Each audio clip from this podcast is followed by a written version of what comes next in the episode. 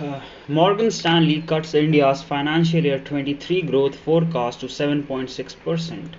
Morgan Stanley on Wednesday pared India's growth forecast for financial year 23 to 7.6% from 7.9% estimated earlier. It said that a slowdown in global growth, higher commodity prices, and risk aversion in global capital markets exposed Asia's third largest economy to downside risks. The key will likely to be from an adverse impact on business sentiment as a slowdown in demand, higher inflation, and the cost of the funding impair balance sheet strength and delay the capex recovery. On the domestic side, a change on policy stance by the government or central bank could expose the economy to macro stability risks, leading to slower growth.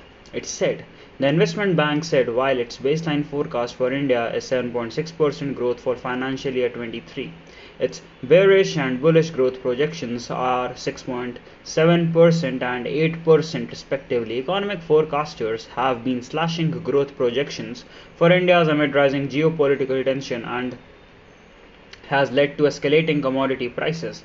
The Reserve Bank of India RBI has revised the downwards its growth projection for financial year 23 to 7.2% from 7.8% earlier.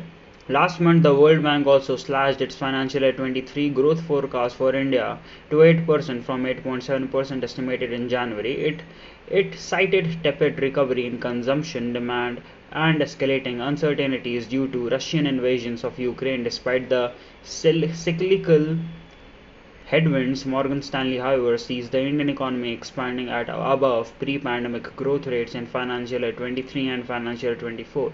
We expect support from the government supply side response and the reopening vibrancy to help counter the downside. We expect reopening vibrancy to help the informal sector in turn supporting consumption growth, which has been a laggard the government's policy reforms plus expansion of public infrastructure spending alongside an increase in capacity utilization levels should help private capex recover in 6 to 9 months, it added. For financial year 24, the investment bank lowered its growth forecast to 6.7% from 7% estimated earlier. The investment bank has projected global growth at 2.9% in calendar year 2022, less than half of the 6.2% growth in 2021.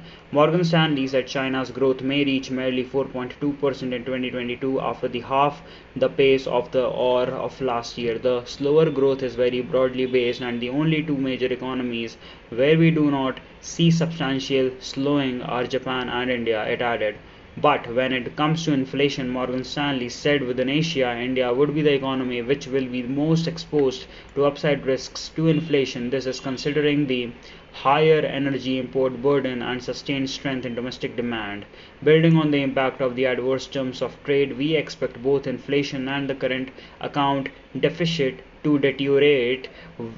We expect broad based price pressures which will keep CPI inflation above the 6% mark through October 2022 with average CPI expected to be 6.5%, 6.5 per for financial year. Similarly reflecting the commodity price pressures, we expect the certain we expect the current account deficit to widen to a 10 year high of 3.3% of GDP in financial 23 it added the investment bank expects front loaded policy rate hikes by the central bank to preserve macro stability with inflation concerns rising the RBI raised the repo rate 40 basis points to 4.4% in an off schedule meeting last week. We expect front loaded rate hikes and pencil in hikes of 50 bps each in June and August meetings to be followed by back to back rate hikes to take the policy rate to 6% by December 2022.